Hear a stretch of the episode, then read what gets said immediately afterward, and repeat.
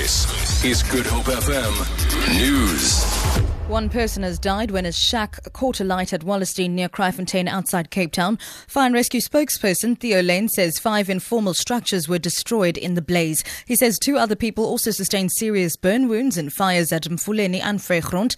Layne says the cause of the fires is being investigated.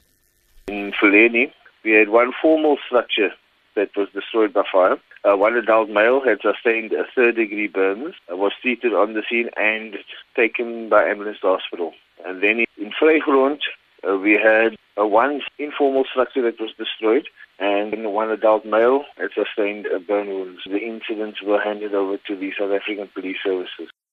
The Human Rights Commission will today give King Goodwill Zwelithini the preliminary report on its investigation into his utterances about foreign nationals earlier this year. The commission was investigating allegations that King Zwelithini's utterances at a moral regeneration event in Pongola in northern KwaZulu-Natal in March this year amounted to hate speech against foreign nationals. Skangu Mtiane reports. The nine-month investigation scrutinized 31 different complaints that alleged that the king's utterances amounted to hate speech against foreign nationals. The report will be served to the monarch and the complainants today to allow the opportunity for comment on the findings and recommendations of the commission before a final report is issued in February next year. The complaints follows attacks on foreign nationals where many were killed, their shops looted, and others displaced.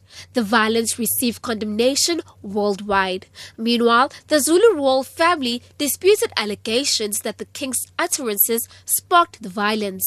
I'm Skangu Mtiane in Durban.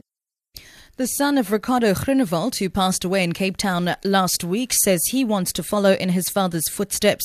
The childhood star endured a long battle with stage 4 lymphatic cancer. The famous I Love You Daddy singer was diagnosed earlier this year. He was 43 years old. Ricardo will be laid to rest on Saturday, the 5th of December.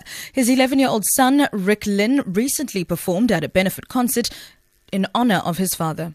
One day I want to be a, a, singer like my father and I want to carry the legacy on that he has given me to carry on.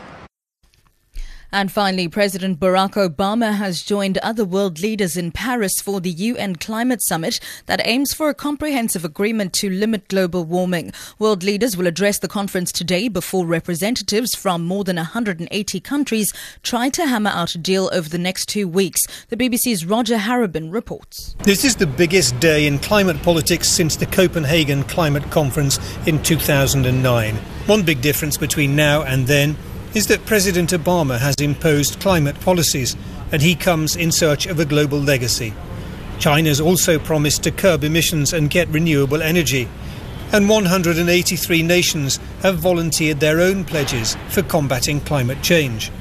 Together, those pledges won't hold global heating to what's thought to be a safe level.